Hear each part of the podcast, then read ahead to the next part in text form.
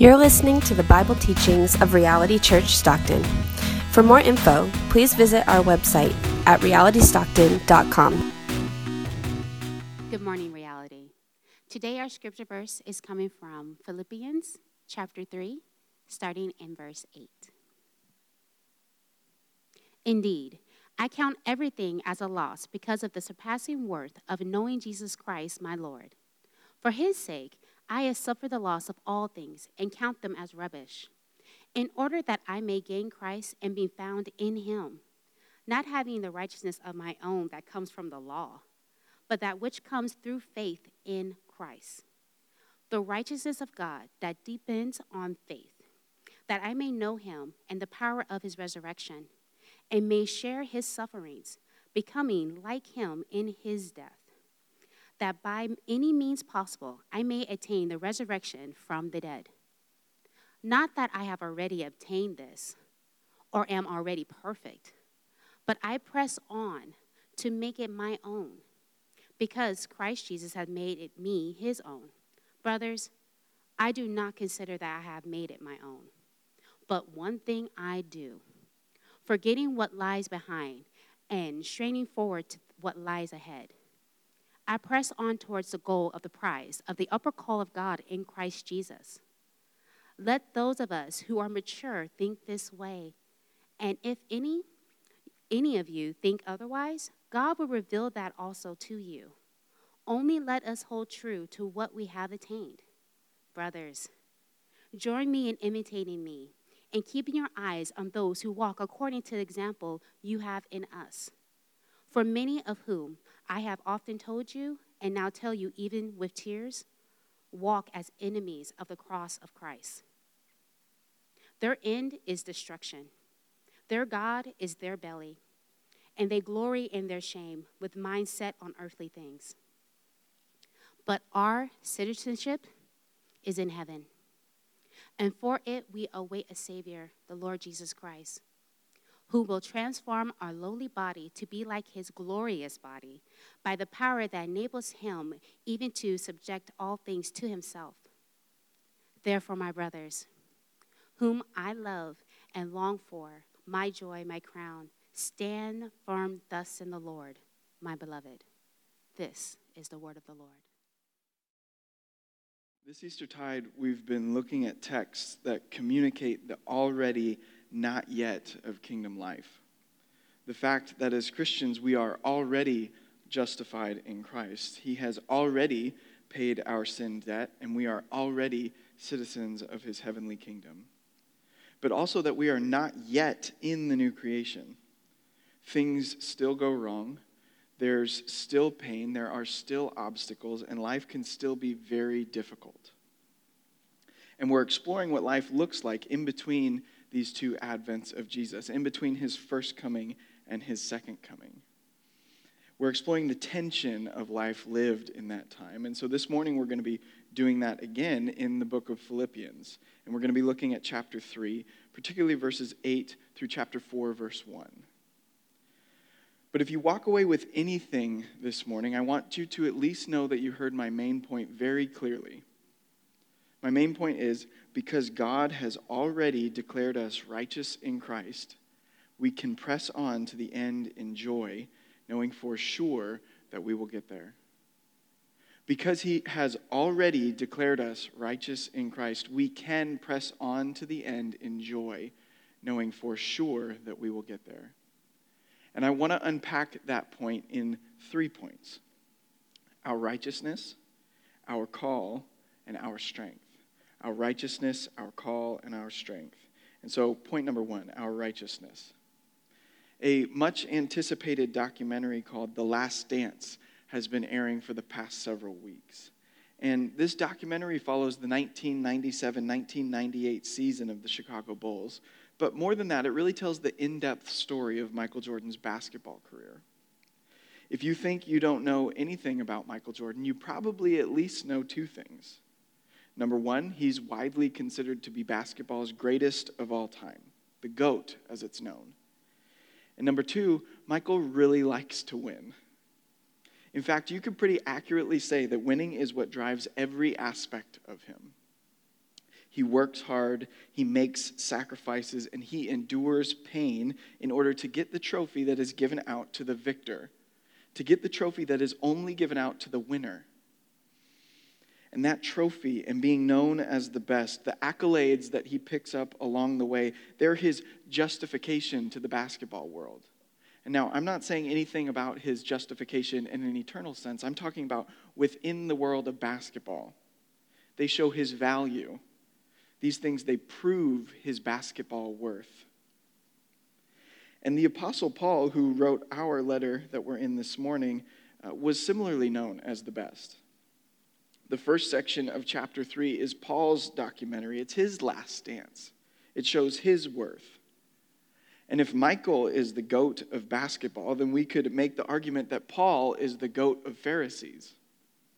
And we don't really have to look further than the fact that in verse 6 he says, As to righteousness under the law, blameless, no faults. And while Paul has the goat record, he then goes on to write immediately in verse 7 Whatever gain I had, I counted as loss for the sake of Christ.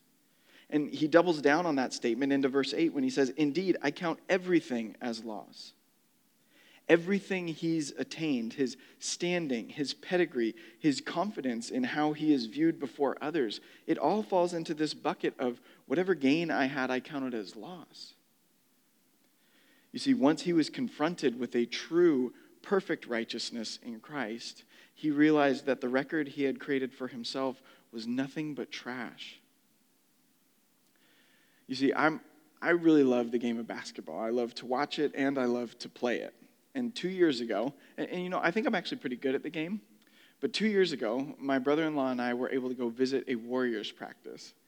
And when you, and this is two years ago, so it's mid dynasty Warriors. And seeing Steph and seeing Clay up close, seeing their greatness, their perfection at their craft, it really puts your own skills into perspective. The chasm is much bigger than I thought it was. And that was Paul's encounter with Jesus. Paul gives up a life of what would have certainly been comfort and power and, and maybe even ease to enter into a life of difficulty for the surpassing worth of knowing Christ Jesus, he writes in verse 8. And this is all because he encountered what would have certainly, excuse me, all because of what he had encountered the truth that his, his blameless record wasn't really blameless. He thought he was great. He even thought he was the best. Then he was confronted with true greatness, true perfection. And through faith, that greatness was attributed to him if by God's grace you've encountered the surpassing greatness of Jesus Christ for yourself, if, you, if you've come to see that even your best, even what you thought you were holding up to God to say, like this, this is what will earn my way in, this is, at least my good is going to outweigh my bad. If you, if you realize that all of that effort was just filthy rags of sin before God, and that if you've trusted in Jesus to have paid the debt that that sin required, then his perfect righteousness is yours as well. And that is the glory of the gospel. Our record for His, our sin debt for His perfect righteousness credited to our account. And it's important that we start with this in view as we now move into our call. And it's important not only because it comes in the text first, but, but because it informs our call. And so, number two, our call. And not going to hold anything back. This is where we're going to spend the, the majority of our time. And so, our call, because of the surpassing worth of knowing Christ, Paul is now willing to, quote, suffer the loss of all things, if it means that he gains Christ and is found in him. And now, suffer really means suffer here. He's not being hyperbolic, he's not trying to exaggerate his words to try to make a point. He's really giving it all up. He's really going to do whatever it takes. That by any means possible, he'll attain the resurrection from the dead, he writes in verse 11. One commentator notes that when he says by any means, he does not indicate doubt, but difficulty. Paul doesn't doubt that he's going to make it to the end, but he also doesn't doubt that the path there is going to be a difficult one. And so, our call, too, as Christians, is to a difficult path. Before we get into the aspects of the call that we see here in the text, I, I, need, I need to explain two Greek words to us quickly. Uh, because I really think it's going to open up what we understand the rest of the text to be saying. And so look in verses 12 through 14. Paul says, Press on. And he says, Straining forward. And he says, Press on again. And these words are about endurance, yes, but they're more than just begrudgingly moving forward. It's more than just, ah, you're the authority, so I guess I have to listen, but I don't really want to, but I'm just going to kind of keep inch by inch moving my way there. It's more than that. The word that's translated press on in our passage literally means to aggressively chase. The imagery is like a hunter chasing after its prize. It's like a cheetah chasing down the gazelle. He's not just moving forward inch by inch, but he's hauling it. He's trying to get that prize because he knows that's, that's his meal. He's giving it everything he has. And interestingly, this word shows up a third time in this chapter, back in verse 6. However, there, the word is translated persecutor. See, Paul was a zealous persecutor of the church. He was a zealous persecutor of Christ, and he is still a zealous persecutor of Christ. But now, the zeal with which he used to chase Christians down, he is now using to build Christians up. The other word that I mentioned, straining forward, means stretching intensely toward. It's like in the movie Cars when Lightning McQueen got his flats and he's trying with everything he can to get across that finish line just to win the Piston Cup. And, and he's trying so hard that he even stretches his tongue out, reaching with every last ounce just to make it, just to get there, just to get the prize. You see, the Christian life is not one of ease and coasting and kind of letting the tide move you along where it will. It's one of pressing and pursuing and stretching and straining with all we've got just to get to the end, our prize. But we do it in joy. Philippians is a letter about Christian joy. Christ, who saved us, who has given us this call and will embrace us at the end, makes this difficult journey a joyful journey.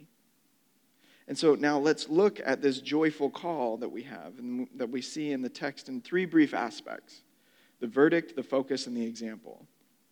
The verdict. Verses 13 through 14 say, Forgetting what lies behind and straining forward to what lies ahead, I press on toward the goal for the prize of the upward call of God in Christ Jesus. Here again, we see some overlap with an athlete, right? Paul puts in the hard work to get to the prize at the end like Michael does. Michael puts in the hard work, but Michael puts in the hard work because he's trying to position himself to be in a better chance to win at the end. And so the difference is what Paul has in view already. In the already not yet, we already have Jesus' perfect righteousness credited to us, but we are not yet perfect as Christ is. Paul concedes that much in verse 12 when he says, Not that I am already perfect but I press on to make it my own because Christ Jesus has made me his own. But we have that already aspect in view as we move forward. We forget what lies behind our good works, our earning, our trying to merit God's acceptance, our trying to balance the justice scales at the end of the day. That, that's, that all is in the past life. That lies behind us. And we look forward in faith to what is sure our record in Christ. Tim Keller has said that Christianity is the only religion where you get the verdict before the performance.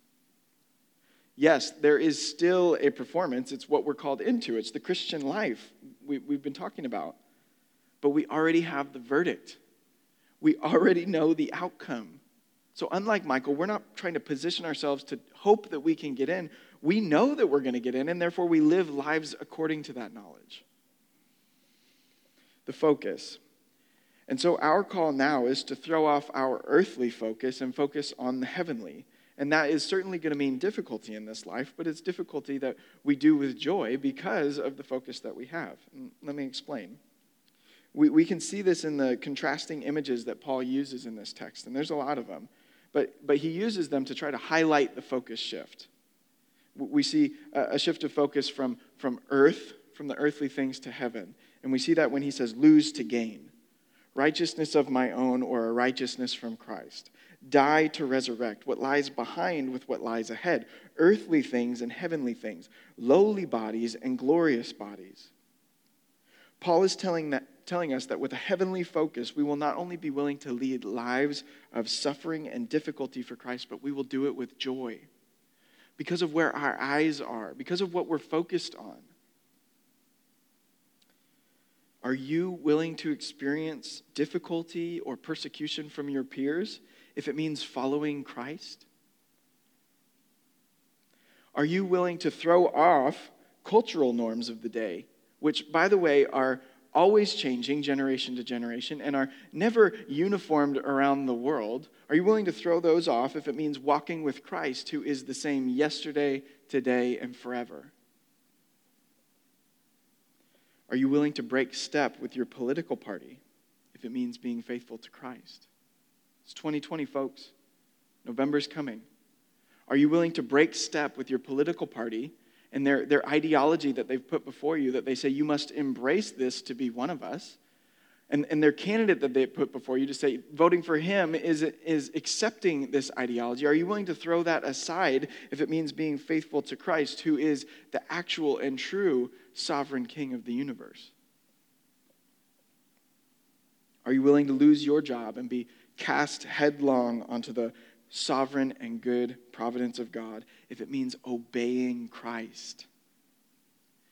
And are you willing to do these things in joy for the surpassing worth of knowing Christ Jesus our Lord? Is, is Christ this glorious to you?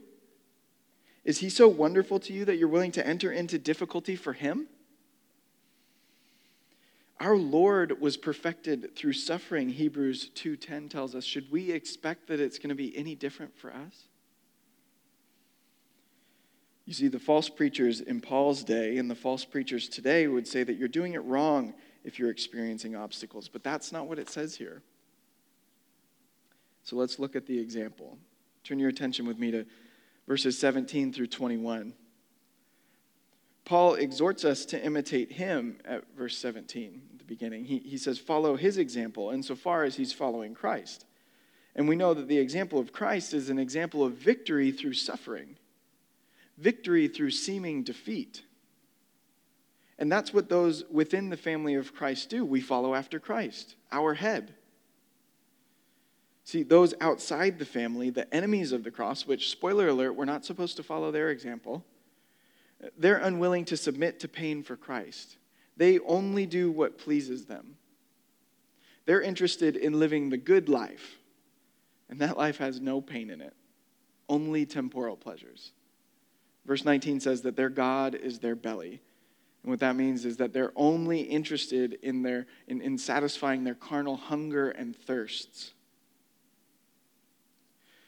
And frighteningly, though, Paul likely has gospel preachers in mind here. Those that he speaks about in chapter 1, who are preaching out of envy and rivalry and selfish ambition, not sincerely, but out of pretense. They desire only their own honor, only their own ease, and only their own gain, with no regard to upbuilding of those around them. In fact, Paul says back in chapter 1 that they are thinking to afflict him in his imprisonment with their preaching. The false preachers are saying, if you were doing this right, you'd be out here with influence and acclaim like us. They'd say, you know what, Christian, if you were doing this right, you'd have that man of your dreams or that woman of your dreams, or you'd have that six figure salary or those 2.5 kids that always listen, or you'd have that white picket fence and you'd have everything your heart desires if you were doing this right. You must be doing something wrong if you're in prison, Paul. You must be doing something wrong if you're in pain, Christian. But that's the very opposite of Paul's message.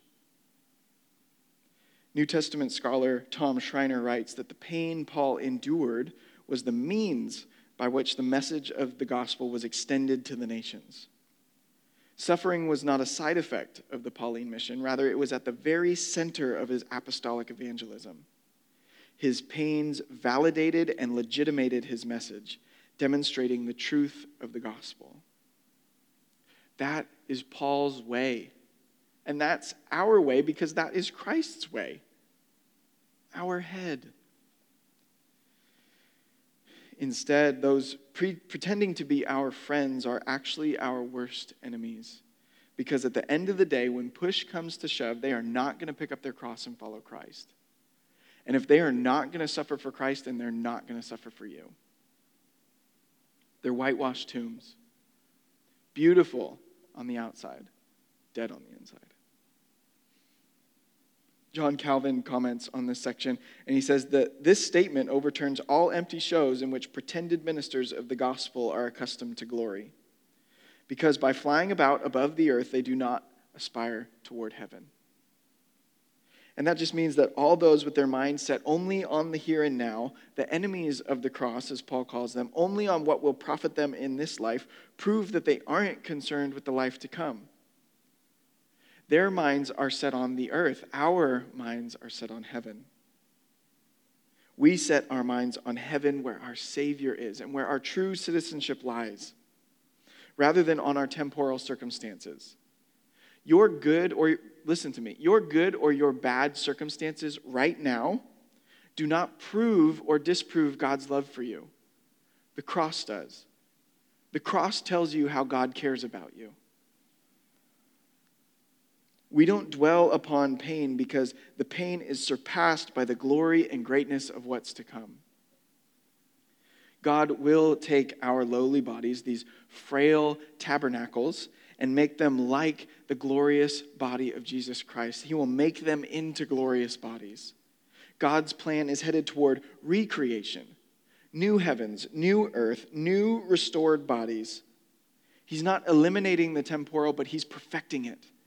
He's not getting rid of what you can touch, taste, and feel, but he's refining it, making it into what he had always intended for it to be.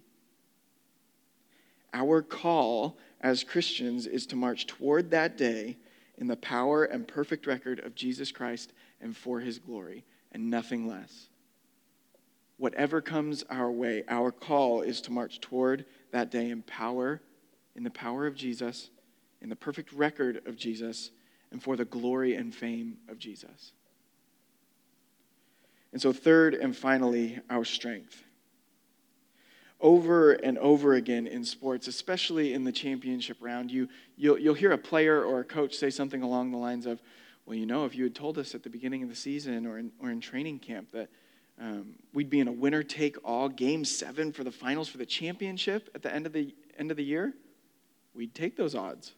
Yeah, we'd take those odds. And what they mean is that they've got good odds to come out as champions, right? All the other teams are out of the way. It's just one team in front of them, 50 50 at worst. And if they just work really hard, they might be able to even improve those odds. Friends, we've got better odds. All through our passage, Paul has written things like press on in verse 12, straining forward in verse 13, press toward the goal in verse 14, imitate me in verse 17 and stand firm in chapter 4, verse 1.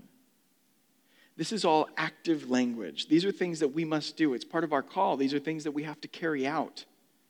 And so, on a cursory reading, Paul might sound like the coach. It's going to be tough, but we'll take those odds. It's going to be hard, but if I just press on, I might be able to make it. I might be able to situate myself so that I can win the prize. It's going to be difficult, but if I can just imitate Paul as he's imitating Christ, they seem like they knew what they were doing. And, and if I can do well enough, then maybe I'll be able to position myself to be able to get in. If I can just follow their example. I'm reminded of a quote recently that I heard from Scott Sauls who says that if Jesus is just your example, he'll crush you. He's too good, he's perfect. If he's just your example, he'll crush you. He has to be more. And smack in the middle of our passage, we then read, Let us hold true to what we have attained. Verse 16. Past tense. Well, what have we attained? It's the perfect righteousness in Christ. It's a, it's a record admitting us into God's heavenly throne room. It's, it's a perfect, unsoiled, unstained record that allows us to come into that prize, to enter into our heavenly reward. And so that means in chapter 4, verse 1, when Paul says, Therefore, my brothers, whom I love and long for, my joy and my crown, stand firm thus in the Lord, my beloved. He means stand in that righteousness. He means live in that righteousness. He means persevere in that righteousness. He's not just saying stand strong, he's saying stand strong in the Lord.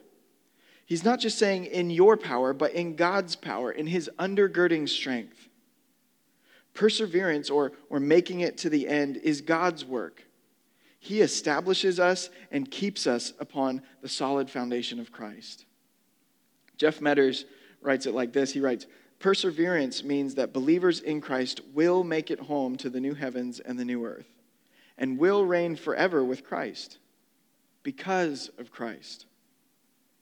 We, we cannot accept Christ as our Lord and Savior, and we cannot continue in that acceptance. That's, that's what it means when we're persevering. We're continuing in the acceptance that Jesus Christ is our Lord and Savior, and we cannot do those things without God renewing our heart to do so. He, he not only snatches us with His sovereign hand, but He holds us tight. So we stand strong in Christ, we stand strong because of Christ and we stand strong for Christ. And so let me conclude with this. In, in Acts chapter 5, uh, Peter and the apostles were beaten for exalting the name of Jesus. And they left, quote, rejoicing that they were counted worthy to suffer dishonor for the name of Jesus Christ. See, in the already of the already not yet, God's Spirit equips us to be able to have overflowing joy in suffering for Christ. His Spirit equips us to stand firm and his spirit continually takes our eyes to Christ, to him who is worthy, to him who has caused us to live our lives this way. He causes you not to fix your eyes on your current mountain that you're climbing. And some of us, I got to admit, we're, we're climbing serious mountains. But he causes you not to fix your eyes on that mountain, but on the mountain that Jesus climbed. Bloodied and beaten, Jesus stayed on the cross to reconcile you to God. He stayed there until it was finished. And as we gaze upon the God man, cursed in our place and for our sin, his perfect record credited to our account because our sin debt was credited to his account, he will again affix our feet to the sturdy rock that is Christ. He will equip us by his Holy Spirit to, with joy, wander down that difficult path with our eyes up on him, our seated victor ruling and reigning in heaven, where our citizenship truly lies. And he will keep us standing firm as we press on toward the goal for the prize of the upward call of God in Christ Jesus until we make it home to him, our prize. He is our prize. And on our own, we can't do it. Look to him, though. See his beauty, see his surpassing worth. He is worthy, friends. And as we live in the already of the already not yet. We need his sustaining power to lead us home. And he will surely do it. Grace and peace.